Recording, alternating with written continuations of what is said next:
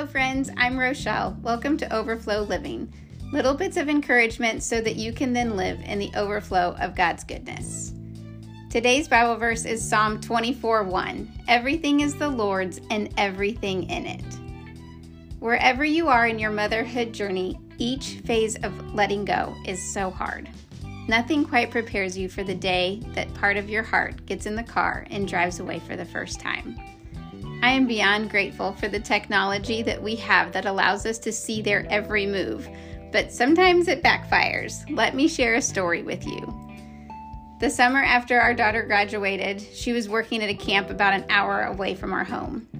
She purchased a car from her grandfather, but we had had it for a little while till we get the plates transferred and things like that.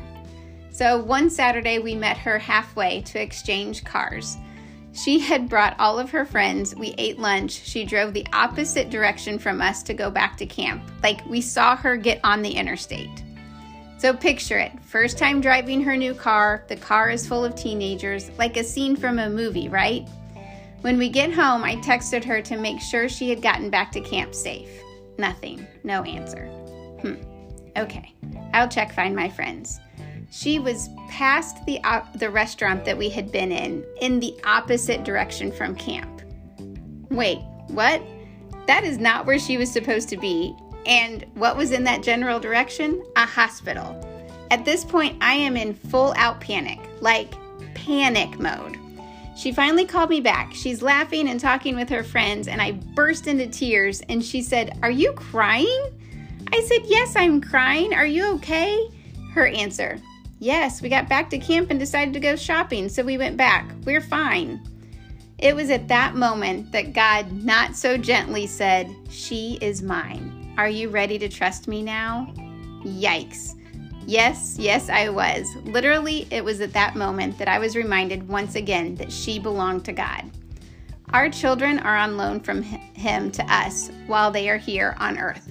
God loves them way more than we can even begin to imagine. We need to trust Him.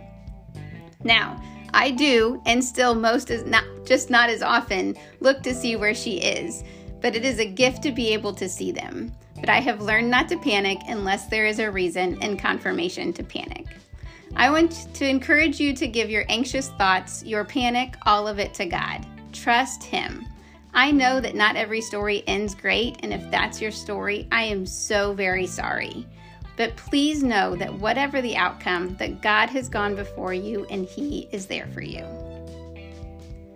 That is all for today, friend. You can find me over on Instagram at rochelle.hawkins underscore, or you can find more encouragement on the website rochellehawkins.com.